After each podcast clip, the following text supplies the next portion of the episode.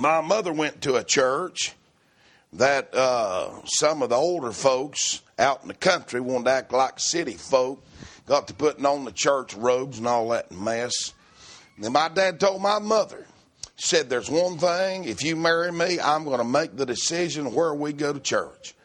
An old preacher from up the mountains of North Carolina, born over in eastern Tennessee, Brother Mike Hodge started pastoring over at Davies Chapel Baptist Church, and my dad made the decision when he married my mother that they were going to go to church there. If my dad had not had that conviction, and he would have raised me in my mother's church. I would have never known Mike Hodge. I'd never known Percy Ray. I'd have never known, and I might have said this other night, but the power, the impact of that one decision. All the great preachers that I've ever known come as a result of that one decision. So important in life. Most important thing in life, number one, is being saved. Number two is who you marry. Number three is where you go to church. And that second and third one are twins. So important. You mess up there, you'll never accomplish in life what you could. And your offspring will pay for eternity if you make the wrong choice. So important that we walk close to God. So important that these young folks are saved at an early age so that they can know the mind of God. Thank God for the grace of God that we can tell a man in the ditch about, but I don't want you getting in the ditch to find out God will forgive. I'd rather you not know sin than to know forgiveness. Amen. You think about that a while. I'd rather you not I'd rather you be pure and walk down a marriage aisle than have to beg God to forgive you because you didn't. Because there's some things you can never take back. There's some things that will diminish you that you can never be the same. And you better know that. Now we praise God for the blood of Christ and the grace of God. But those of you, there's some of us in this building tonight, if we could go back and do things over, we sure would do things different.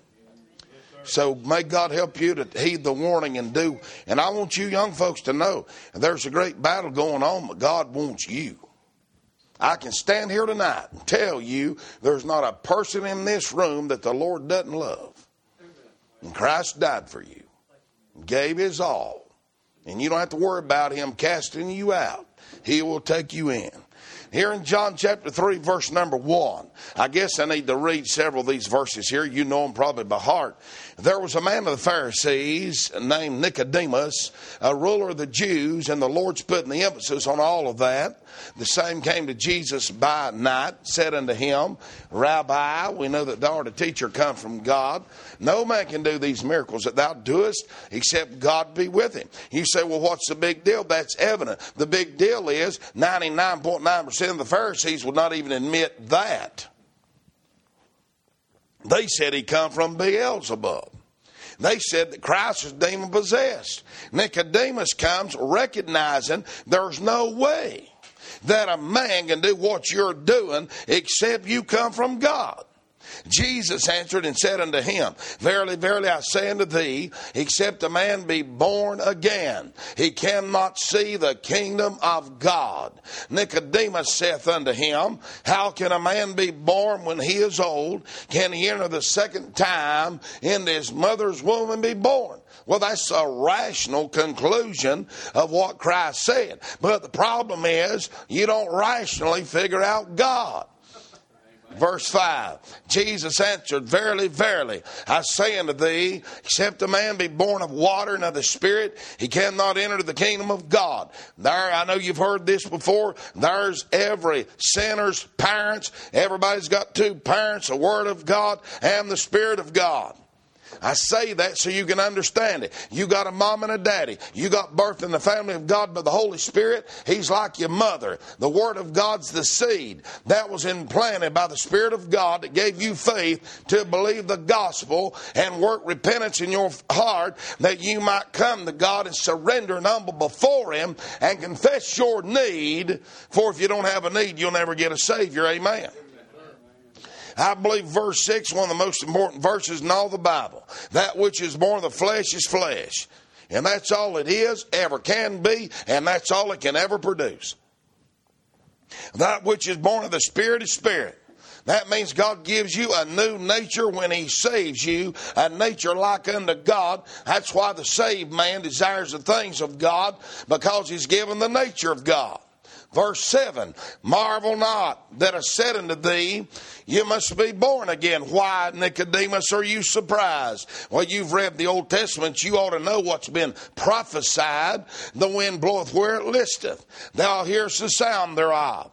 Canst not tell whence it cometh, whither it goeth. So is everyone born of the Spirit. There's the Spirit being likened unto the wind see the wind. You can't see the wind, but you feel the wind, see the effects of the wind, that type of thing. Hear the wind. Nicodemus answered and said unto him, How can these things be?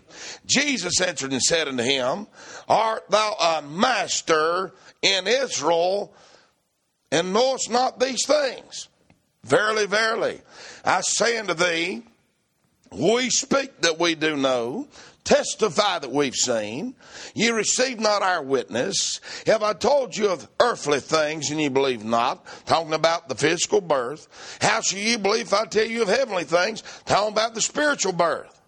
And uh, what he's saying is, Nicodemus, you ain't made the connection yet, and you're a master in Israel. Do you know tonight, if you understand the gospel and you're saved, you know more at five years old than this master doctor of theology did when he met Christ? I'm talking about salvation now. No man hath ascended up to heaven, but he that came down from heaven, even the Son of Man that is in heaven. And here's the verse. And as Moses lifted up the serpent in the wilderness, even so must the Son of Man be lifted up, that whosoever believeth in him should not perish, have eternal life. For God so loved the world that he gave his only begotten Son, that whosoever believeth in him should not perish, but have everlasting life. For God sent not his Son into the world to condemn the world, but that the world through him might be saved. He that believeth on him is not condemned. He that believeth not is condemned already, because he hath not believed in the name of the only begotten Son of God. Two years ago, in the month of January, the Oklahoma Sooners played the Florida Gators for the national championship. Tim Tebow, whom the best I can tell is a real born again Christian. I believe he is. Tim Tebow had on his face. And you know, because of him, they've outlawed that now. They won't let these players put anything on their face because Tim Tebow kept putting Bible verses. He put John 3 16. Now, when I was a boy growing up watching the NFL every Sunday after church, I'd see all these placards in the end zone between, I don't know how they always got those places, but some Christian or somebody said they were would be there holding up John 3.16, every stadium in America. Tim Tebow. Of course, the Florida Gators beat the Oklahoma Sooners. And uh, on Friday morning, guess what the most Googled phrase in America was? You got it. America showed her absolute ignorance of the Bible. They Googled John 3:16 to find out what it meant. You talk about sad. You talk about tragic. 103 million Americans claim to be born again. you about got a life at that. I can't even believe that many claim it. I'd be ashamed. Lord help. They ain't 10% of America saved. I don't know what it is, but it ain't much. There's not even a whole lot in Baptist churches, let alone America. To talk to you tonight on the Son of Man lifted up. I believe Nicodemus is one of the most distinguished religious leaders in all of the nation of Israel. He was a teacher in Israel, not only a teacher, but Christ called him a master in Israel. That means he was in the upper echelon of all the religious leaders. In those days, when you became a master, they put a key around your neck. That's what Christ was making, was alluding to when he gave Peter the keys to the kingdom. And they'd Nicodemus, no doubt, came in his great priestly garments with his key around his neck of his great achievement as a master in Israel of theology. Now his whole life has been dedicated to the study of the scripture. He's achieved what every man desired to achieve in that day. He sat on the 70 member Sanhedrin court, which was the high court or the supreme court, uh, like in our day. He was a Pharisee, meticulous in the law of Moses. He had made a vow that every waking moment of the day he would spend in dedication uh, to the Ten Commandments and keeping the law of God, gaining the favor and the blessing of God. Now, the Bible didn't say this, but Jewish history says that Nicodemus was one of the three most wealthiest men in all of Israel. And that's important to know that. Notice, he came by night. Now we know the analogy there. He came by night to the light of the world because the darkness that was in his soul. Have you ever thought about this? Why Nicodemus came at night? I know we uh, surmise about his uh, uh, being ashamed of the Lord and how he would be ostracized by the Pharisees. That may be so. I wonder is it possible that he came by night because he is under so much conviction he could not wait until morning? Wouldn't that be something? Oh, Nicodemus knew something was missing. All the rules, all the regulations, uh, still there's something that's eluded him, and it's that heartfelt assurance of having peace with God, of being reconciled to God, of the assurance of salvation. When one of the popes died back in the 60s, my dad told me that his personal physician gave and bore testimony of the last days of that Catholic Pope. And that Pope was in misery of soul. And over and over, he would say, I'm supposed to be the vicar of Christ. If only there was somebody that could pray for me. And that Pope died in great uh, uh, uh, uh, anxiety of soul. That doctor went public and told that story, and they run him out of Rome as being a doctor. How sad that when you do all you can do, go uh, jump through all the hoops of religion, no peace, no confidence, no assurance, no hope that you're right with God and ready to meet God. Now, Nicodemus, I think of this man, and uh, uh, not only was he a sinner, he was a religious sinner, but like sinners, he came to Christ. Now, young folks, he didn't know how to ask the question.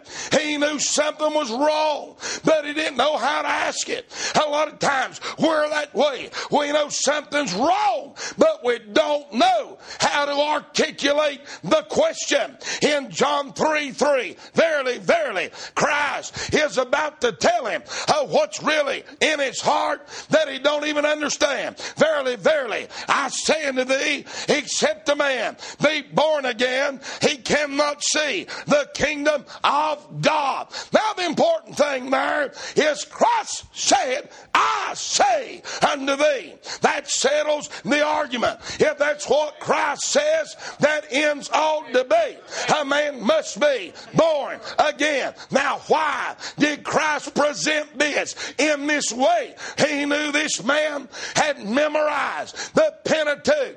He prided himself in his knowledge of the law of God and the prophets of God. I'm talking about a master of theology. He well had read Ezekiel 36 about the stony heart being removed and the fleshly heart being put in. In other words, that stony heart that hates the holiness of God, that stony heart that's full of pride, and that stony heart that's full of selfishness being replaced where a man loves God more than himself, loves God and the things of God more than his own interest. What does that, the new nature that God gives us? Now, when a man gets that, he's got something inside that gives him uh, the ability and the desire to please God. That new nature that God put in me has never wanted to sin. It's never wanted to disobey God. How that old nature I've got in me does. 2 Corinthians 5:17. Therefore, if any man be in Christ, old things are passed away, and the old all things are become new. What has become new. Not that old nature, but that new nature. Everything God did in the born again experience has become new. Oh, thank God uh, for that. Here's a man that uh, Christ is telling uh, that his sins can be blotted out. Nicodemus, uh, the best I can tell, is an old man. And here the Lord is telling him that a man can have a new start. He can have a new life. He can have a new beginning because of what God does when He changes the heart and makes a that great creation that God does on the inside. He makes a man a new creature. Now Nicodemus, oh, what the Lord is trying to say, a man has got to be born again. What's that mean? It means born of God. It means born from above. What did He say? How can can these things be?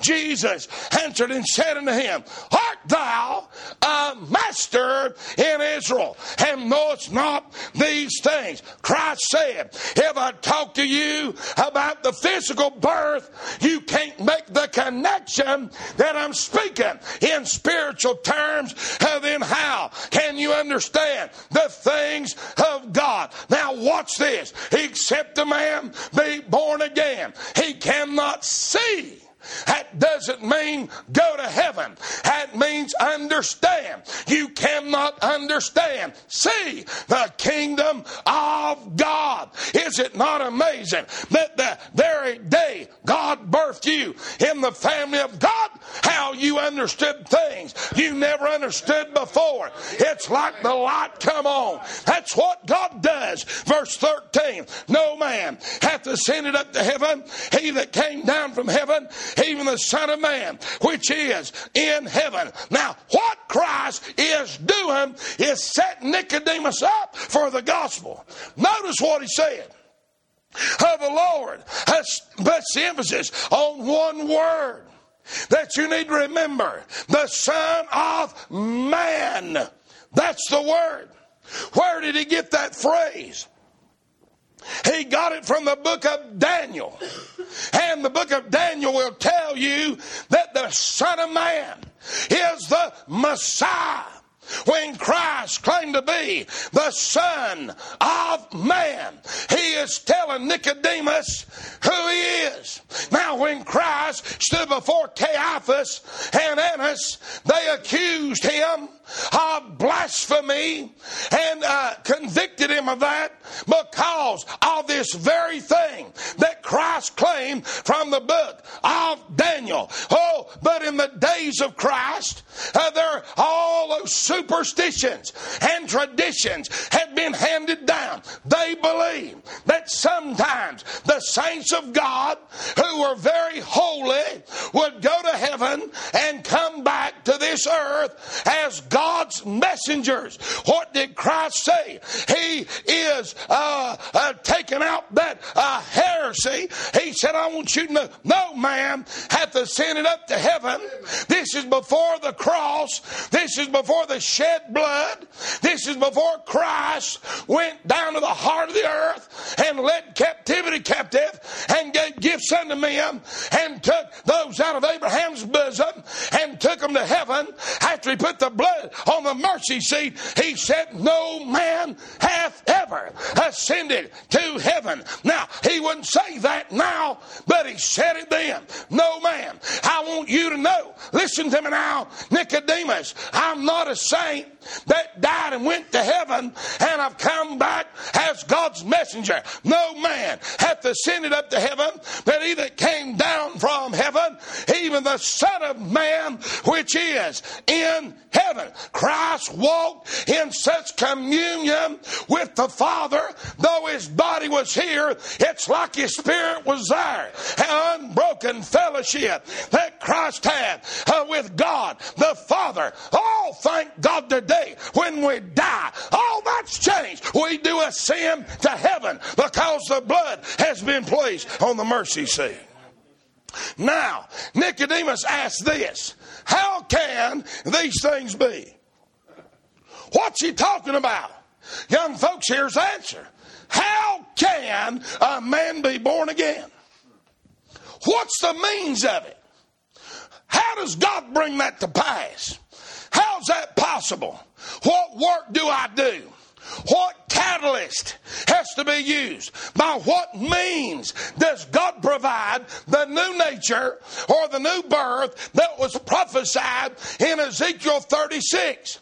Now, that's exactly what God will do to the house of Israel when He comes back at the end of the tribulation period. But thank God, everyone saved in the church age gets that blessing of having the nature of God put within them. Verse 14 here's how God provides salvation. Here's how God provides the catalyst for the new birth. Here's how God makes it possible for a sinner to be just and right with God. And as Moses lifted up the serpent in the wilderness, even so much the Son of Man be lifted up. Now, the Jew did not believe that Christ would have to be lifted up. His own disciples didn't for a long time.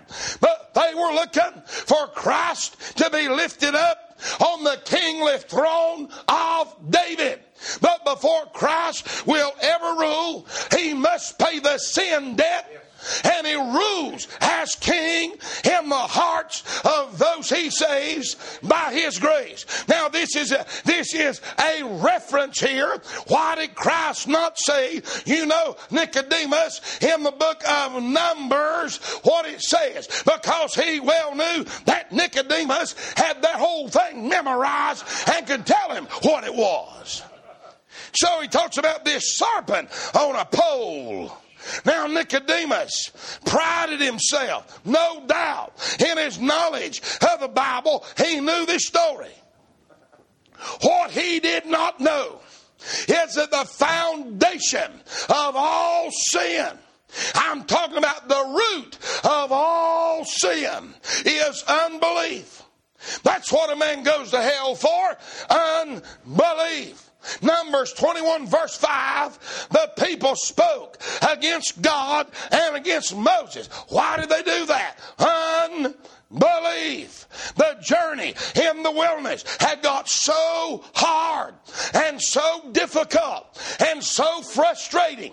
But the reason that it took 40 years instead of a few weeks was because of their unbelief. Ten different times they tempted God with their unbelief. They accused him. They doubted his word. They doubted his promise. They questioned his love. They chatted with his servant. They despised his provision. They rejected his authority and verse 6. Now, watch this now. This is right before Joshua is going to lead them to Canaan land. Miriam's just died.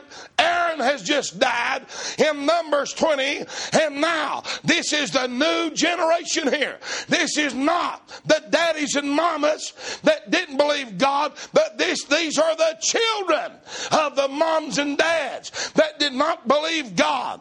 And the Lord sent fiery serpents among the people, and they uh, bit the people, and much people of Israel died. Now, that word fiery, it means red. It's got the idea of an agonizing burning, of a high fever. It, has got the idea. It, it is such a uh, debilitating disease that it shuts down the nervous system. For these are the coral snakes that were found in the wilderness. Verse 7 of Numbers 21. Therefore, the people come to Moses. Now, before I go on, watch what Christ is doing.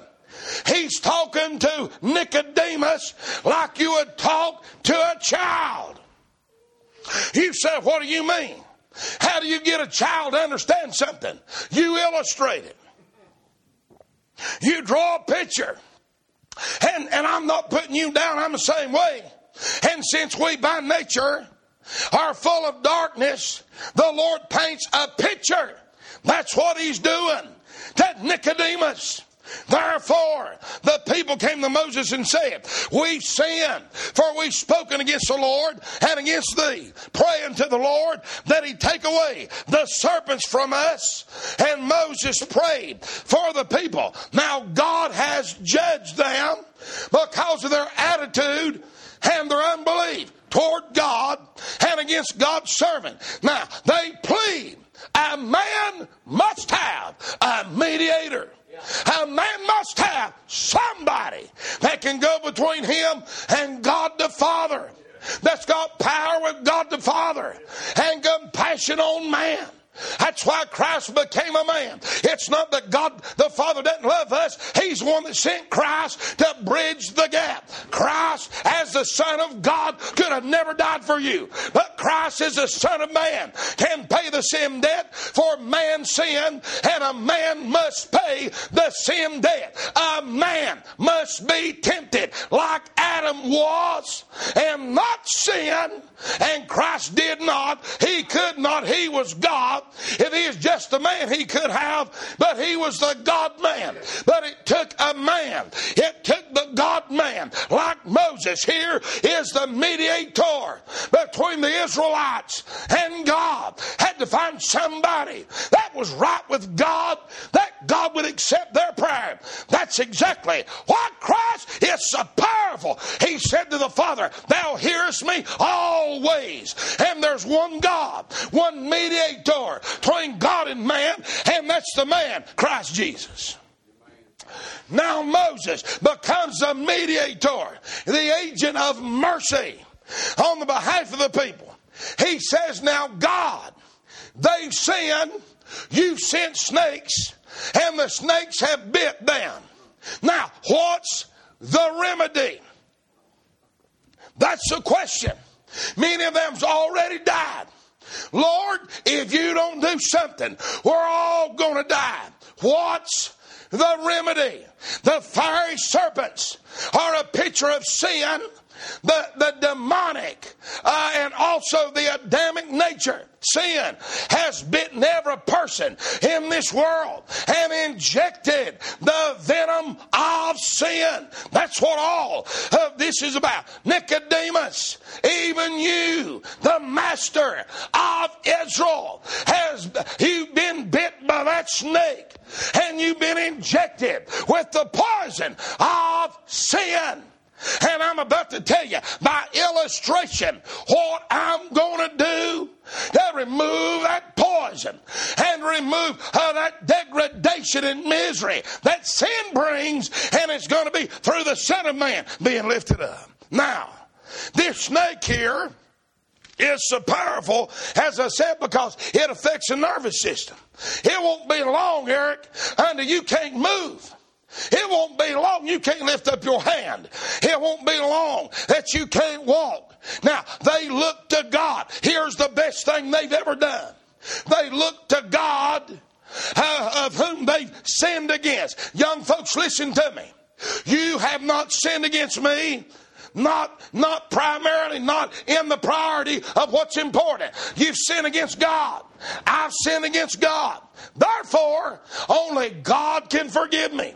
Therefore, God gets to set the rules of how He will forgive. These people have sinned against God. He sent the fiery serpent, and now the Lord, through Moses, is letting them know how that they can be healed from the bite of that serpent. And God sent me here on a Monday night as a servant of God to let you know how you can be healed from the injection of that poison that sin has got in you and the devil. The cure must come from God. God. The cure must come from heaven. You must be born again. Got to be born from above. Got to be born of God. If they're going to get a remedy for this snake bite, it must come from God and from heaven. Only God can provide a way. Folks, it's got to be the way of mercy and grace. It can't be any other way. You're laying on the ground your old throats are swelling up. That's the last thing that happens. Cuts off your wind and you die. You can't do any good works. It's too late to run to the temple and join somebody's church and get baptized. If God doesn't have grace and mercy and provide a way of simplicity without works, they don't have a prayer. They're all going to die. God co- commanded Moses to make a brazen serpent and put it on a pole, lift it up in the midst of Israel. Now, a brazen serpent within itself cannot heal, no more than a crucifix can, no more than rosary beads can, no more than the rituals can, no more than the ordinances of the church, which are the Lord's Supper and baptism can. The remedy must be supernatural. The power of God must be brought to bear. God told told Moses, or Moses said to the Lord, We have sinned, and sin must be acknowledged if you're going to get healing from this fiery serpent bite. This brazen serpent was God's exclusive remedy. There was not a plan B. There was not an option C. There was one remedy, and that remedy was to look by faith to that brazen serpent.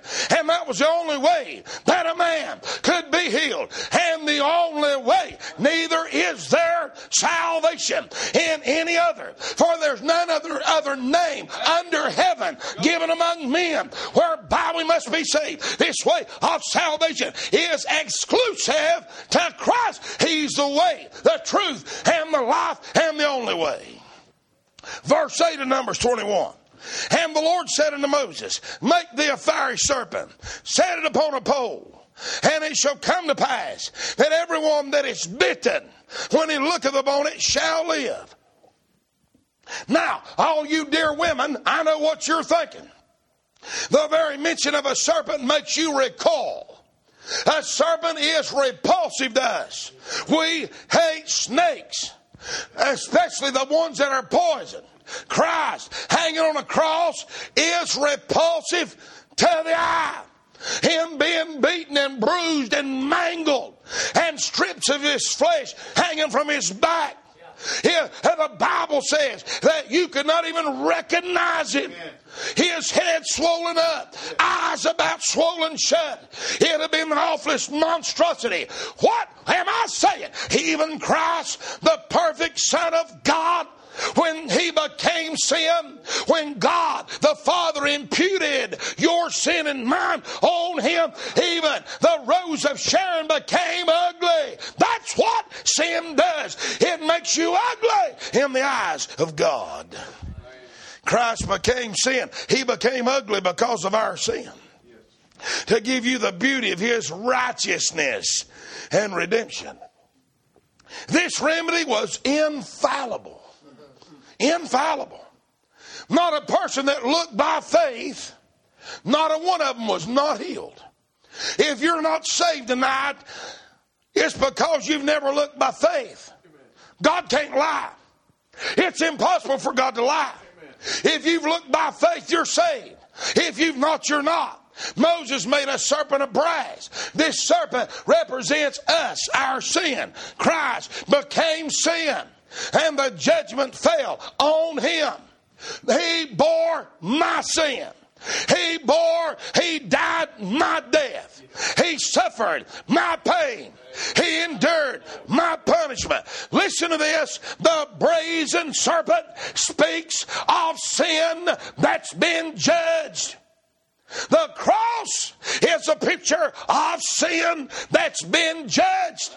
That's why you don't have to be judged because God the Father judged Christ in your place. The law of God uh, absolutely demanded that the debt be paid. The law must be fulfilled. The commandments of God have been broken. Christ, how, you think about what sin does, it produces, produces a debt. That debt is death. Somebody has got to die. Like that song made popular a few years ago. Blood bought my freedom. Someone had to die. The American soldier died that I might have liberty and freedom in America, but Christ died to give me freedom and liberty. The law demands death. The law demands execution. Either you've got to die or someone's got to die in your place. I'm so glad Thank God he did. He satisfied the law of God. He satisfied the justice of God. The cup of iniquity was poured out upon Christ, and the wrath of God was poured out upon him because of your sin and mine. But thank God, God got satisfied, and God got justified, and God got pleased because of what Christ did. Amen. Sin's bitten you. And when you got bit by that snake, at birth, even in conception, the poison runs in your veins. They say that 5.5 million people a year uh, are bitten by snakes in this world. Think about that. 5.5 million people. But I'll tell you something worse than that. All six billion that's alive on this earth have been bit spiritually, bar none. Never been a man since Adam, born in the human race, that doesn't have this venom in them and this poison of sin. And that venom brings great misery. Think about do you know of anything more debilitating than your nervous system starts shutting down? And you can't breathe, can't even move your hands to try to clear your throat. You can't even stand up to try to go get some help. That's why the Bible says, when we were without strength, Christ died for us. Oh, think about it. The great misery that sin causes, of the damage that it does. Oh, of those 5.5 uh, that get snake bit every year, 400,000 amputees are a result of that. Legs gone, arms gone, fingers gone, toes gone, amputating things up to 125,000 die worldwide. Most of them in third world countries and they're about all at night time in the dark when them poor natives are sleeping on the ground. Are you listening? Oh, I tell you, the devil loves darkness and he causes misery and the heartbreak and the heartache and all the separation and the bondage and the slavery that the venom of sin causes. I'm talking about a poison that causes great misery. Now, who's picturing this? Jesus. He's one telling you, he's giving you a perfect illustration of what's wrong with us. We've been bit by the serpent. We've got flowing in our veins poison. If it wasn't for that, man would have never died.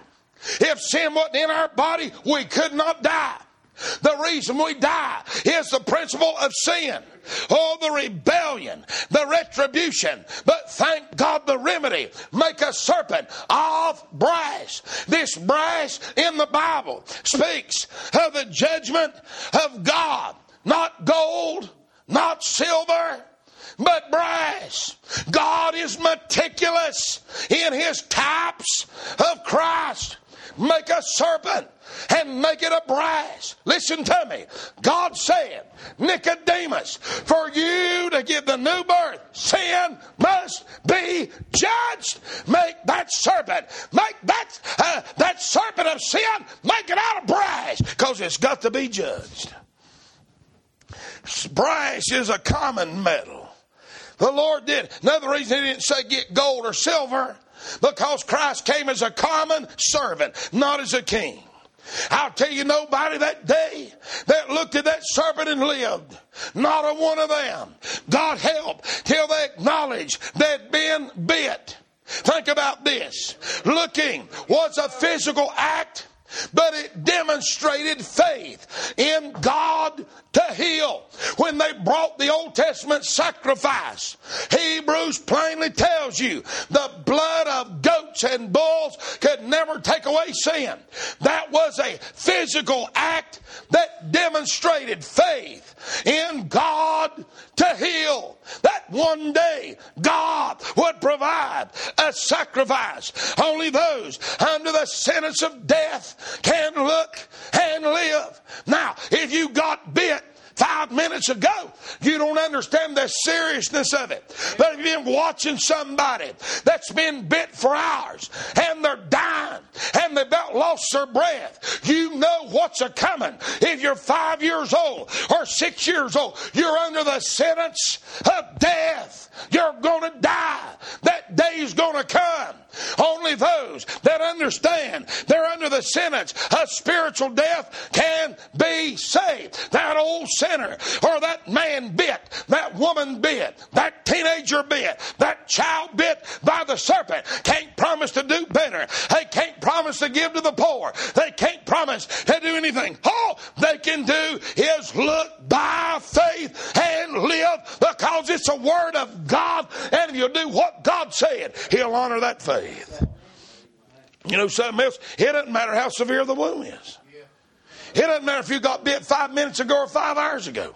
Sir. Ain't got nothing to do with how bad the bite is or how long it's been you've been bit. It's the same cure for everybody.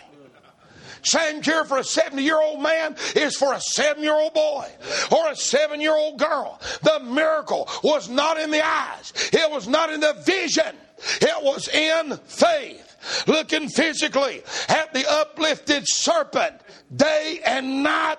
Brother Jesse, we could take a man and set him in front of that, of that uh, brazen serpent lifted up on a pole. From the very minute he got bit to the minute he expired in this life. And if all he did was look, he'd die uh, that sickness. It's not just looking, it's looking by faith. It's believing when you do look that that's what God said, and He'll heal you if you'll look. A lot of folks ask God to save them, but they never believe He does. They never exercise faith. They don't take God at His word, and that's what God demands.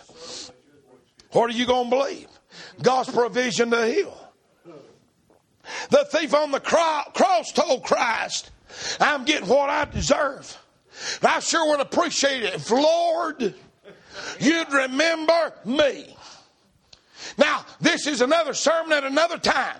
It is astounding to my mind how that, number one, uh, types are not broken, so he's on the right hand of Christ. The left hand always represents rebellion. Right hand's the place of power. That old thief on the right side. What was happening that day? Christ was so miraculous. Christ was so unlike any man that he ever knew. Somehow he believed that Christ was Lord and that Christ could forgive him and that Christ had a kingdom, had the power to take him to that kingdom and that God had enough grace and mercy that day that thief looked and thank God he lived. When you look at Christ by faith, you'll get saved every time. Jesus said, This day shalt thou be with me in paradise. Now that thief's a hanging on the cross. What's that tell you? The same thing that man a dying of that snake bite. It's got to be by grace. What can that thief do for God? He can't work. He can't sing in a choir. He can't be a deacon. He can't tithe. He can't do good works. He's about to die. Sin is not just an act, A C T, it is a nature. God's not so upset with what you've done, He's upset with what you are. Sin is a nature.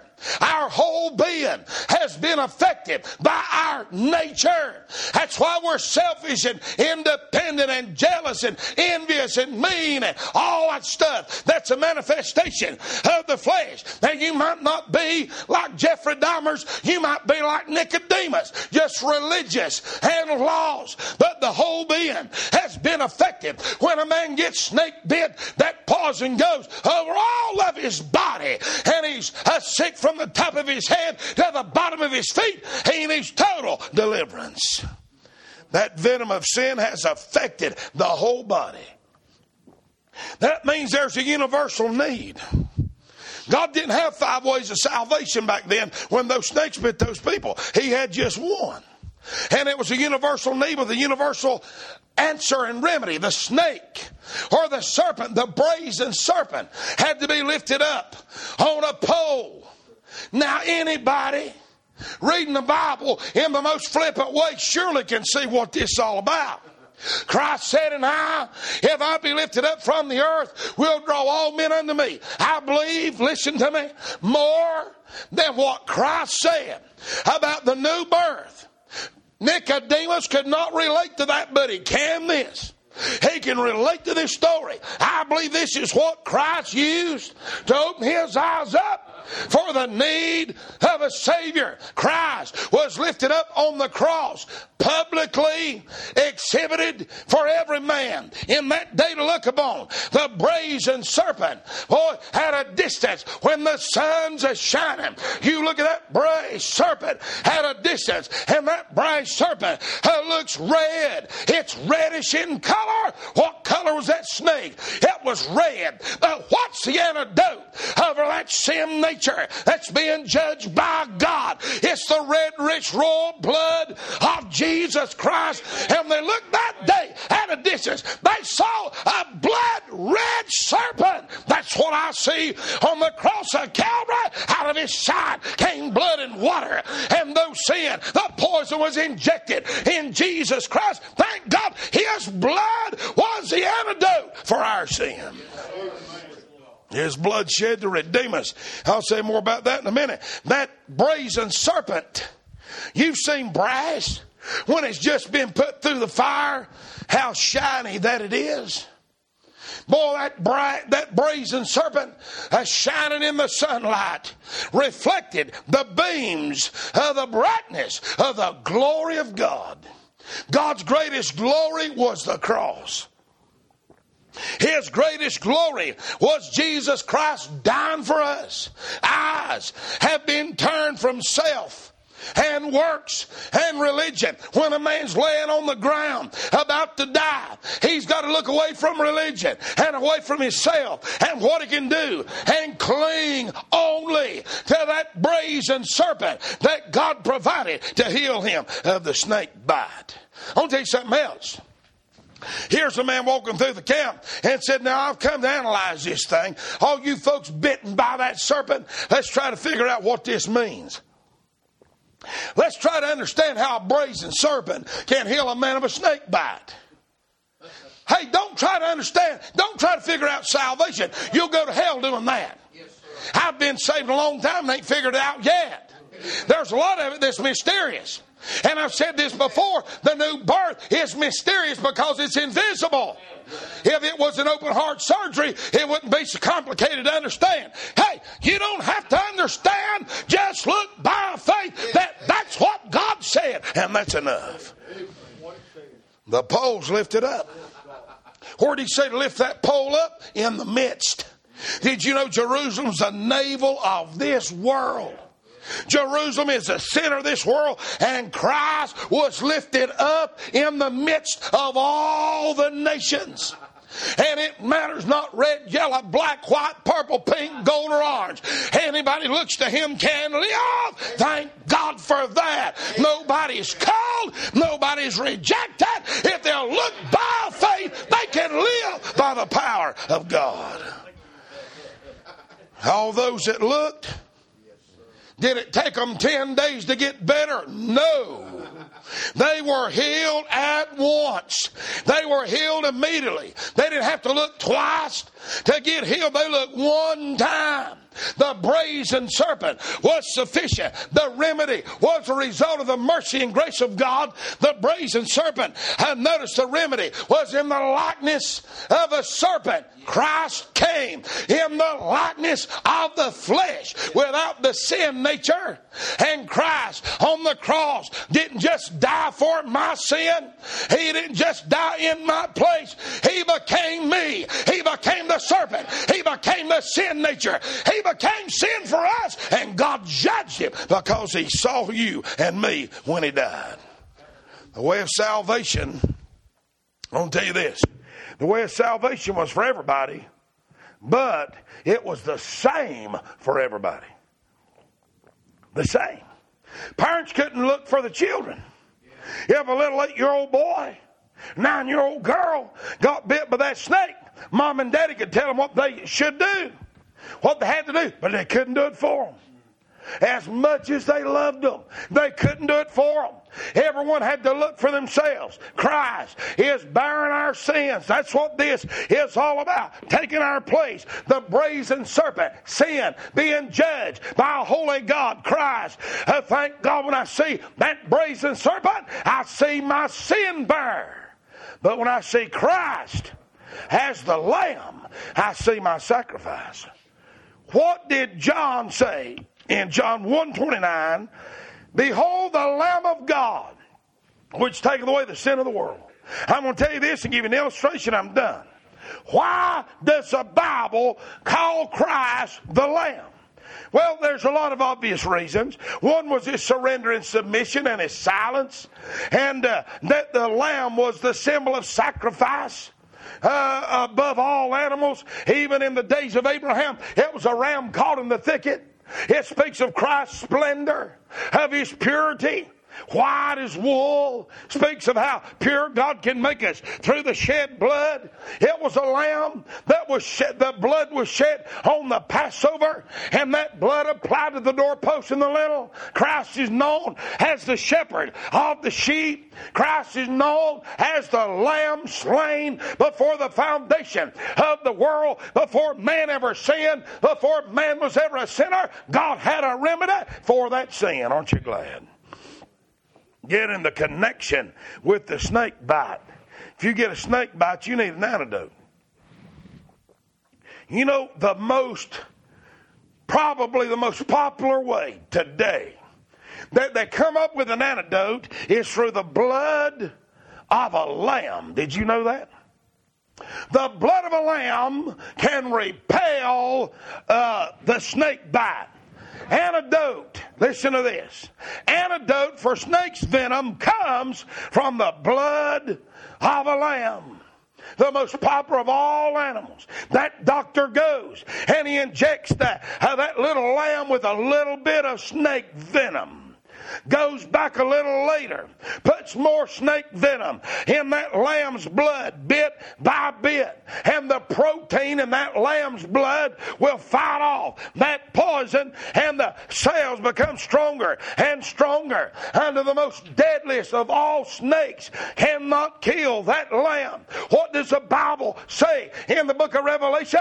That the devil is that old serpent and the venom is sin. When Christ was arrested by those uh, temple guards and taken before the ecclesiastical and the civil trials, Pilate ordered him to be beaten 39 times. I'm telling you, the, uh, the sin, the payment for sin was being injected in the body of Christ on the cross of Calvary. That lamb had that poison injected in him when they nailed him to the cross, put a crown of thorns upon his head. But thank God his blood was the antidote that when all the sin of all the world was put upon Christ. Thank God his blood was the antidote for you and the antidote for me. And I live tonight because I looked and lived. I looked at a lamb that was crucified for me. I looked at the Lamb of God, Jesus Christ, who gave his all and his life for you and for me. Jesus Christ gave it all. He didn't give part of it, He gave it all. You know what the Lord prophesied? And I, I believe with all my heart in the Garden of Eden is Jesus Christ that walked with Adam, without a doubt. And He told him when He judged him, He said, The seed of the woman will bruise. He said, The seed of the woman will bruise the serpent's uh, head, and that old serpent will bruise your heel. Christ was bruised at the cross, but he wounded the head, and the head represents the power and the authority of Satan. Now, Christ said, Nicodemus, if you're serious, you can be born again. But you can't as long as you're looking at yourself and your religion and how good you are how much Bible you know, your intellectual power, how much you give away. Nicodemus, if you really want to be born again, if you really want to be saved, you got to look away from your religion and from the Sanhedrin and from Judaism and look to Christ and you got to look by faith. The preaching of the cross is foolishness unto them that perish, but unto us which are saved. It is the power of God. And you see the Moabites and the Ammonites and the Philistines and the Egyptians and the Jebusites and Girgashites and the rest of them Ites and everything else in the land of Canaan walk by. See that brazen poison serpent lifted up on a pole, and they laugh and snigger and maul and sneer that the Jews have got faith in such a thing. That's what they're saying today. But my hope is built on nothing less than Jesus' blood and righteousness. I'll miss the fires of hell because I looked one day by faith, and I've lived ever since, and I'll live forever. Don't look at your wounds. Don't look at your sin. Don't even look at the misery of the bite or the poison. Don't look at the serpent. Get your eyes off the devil. Whatever you do, don't look to Moses. Don't look to the law and keeping it. Don't look to religion. Look to Christ. Everyone that's bitten, first thing you got to do is know you've been bit. Not only you been bit, that poison going to take your life. It's already took your spiritual life. It's going to take your physical life. But that God made a way so simple. If it had been any more complicated, look how hard it is for us to get as easy as it is. Well, if God made it hard, nobody ever gets saved. Look how simple it is. I'm sure they walked by that day and they're, they're laying there on the ground. A bunch of them's done dead. A bunch more of them's a dying. And I hear a man say to his wife, she said, honey, if you want to, if you want to live, do what God said. If you want to see your children get married and have children, do what God said. He said, "Honey, I would, but it can't be that easy." And the Bible says multitudes will stumble over the simplicity of Christ. Look and live. You say, How do you trust Christ? Well, it's sort of like, I guess it's like this. If you go to the doctor and you're about to die, and the doctor's got some medicine, and you got enough faith in him to administer, and then you got enough faith, and, and well, really, you ain't got a choice. I mean, what else you going to do but take it? But you got enough faith to believe it'll work, at least to take it. I guess it's sort of like that. You're sick in sin, you're poisoned by sin, and you trust God's remedy. You believe it. You believe it. You believe it. He said, How do you believe it? By believing it. you sit down in that chair, that's natural faith. You believe that chair would keep you up. I'm clinging to one I got all confidence can save me. Not because I cried enough and prayed enough and promised enough and quit enough, but because by faith. See, if he hadn't given me a repentant heart, I wouldn't have been willing to look no how. But I had a repentant heart and I looked by faith. And he gave me life. Let's stand our feet.